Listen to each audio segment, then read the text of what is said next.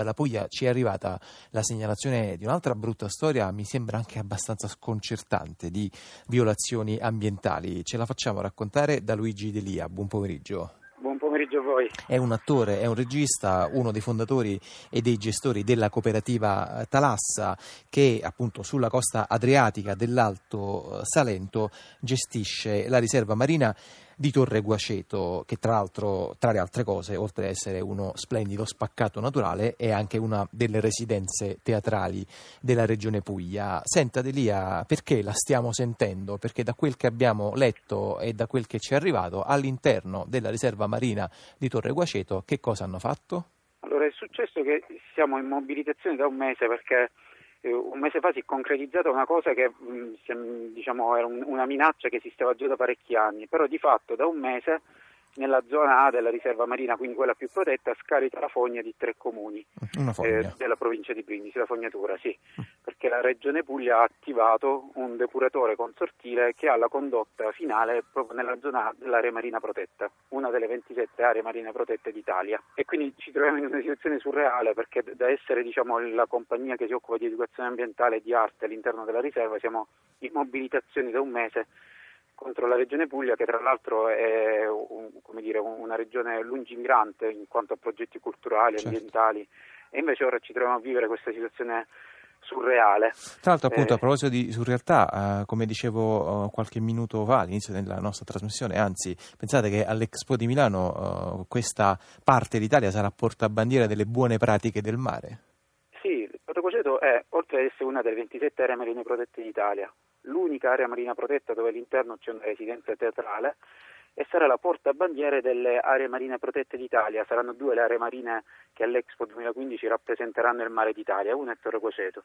Eh, ed è tra l'altro una, una, delle eccellenze italiane nella gestione ambientale, quindi anche a, a, livello europeo quando si parla di progetti di pesca sostenibile, di buone pratiche, eh, Torre Coceto è, fa, fa scuola è considerata un, un, esempio tra i più virtuosi. Mm. Tra l'altro è una riserva che eh, vent'anni eh, fa fu salvata addirittura da un progetto di centrale nucleare, da vari progetti di costruzione di villaggi turistici, di, di campeggi, di alberghi.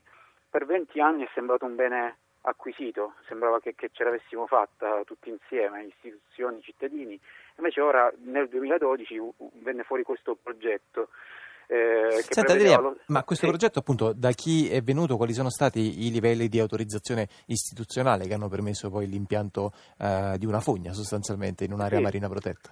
Allora, tutto è iniziato nel 2012 quando il piano delle acque della Regione Puglia che partiva da una situazione che bisognava riparare, perché purtroppo in Puglia, in Puglia ci sono alcuni comuni che scaricavano in falda eh, nella falda acquifera sotterranea. E questo è, è, un reato e la Puglia era in sanzione europea, si parla di sanzioni europee da 80.000 euro al giorno che pagano i comuni e la regione per questo fatto. E quindi nel 2012 la regione ha cominciato a porre rimedio con un piano delle acque che prevedeva lo scarico temporaneo in un canale che poi finisce nella zona della riserva marina in attesa di realizzare una condotta sottomarina che dovrebbe portare la fogna a largo.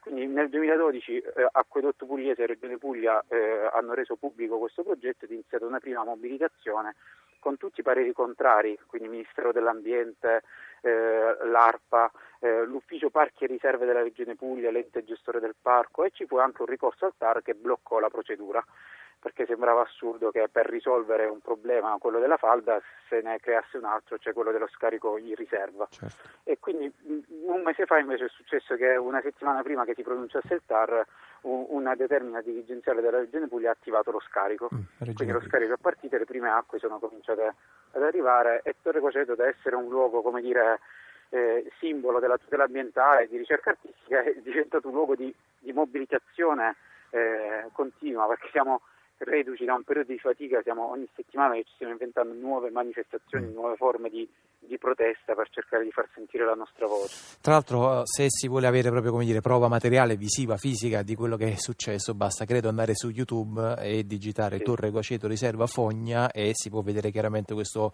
bel tubo rosso che scarica sì. eh, liquami e acque reflue appunto direttamente, ripeto, in una riserva eh, marina che all'Expo di Milano dedicata appunto all'acqua e al mare sarà portabandiera delle buone pratiche del mare. Luigi Delia, noi continueremo per quel che ci è possibile a seguire eh, la vostra attività eh, di protesta, cercheremo di poter dare conto anche di buone notizie positive eh, di una possibile eh, risoluzione appunto di questa, di questa, situazione. Intanto molti in bocca al lupo eh, da parte nostra di Zazà e da parte dei nostri ascoltatori.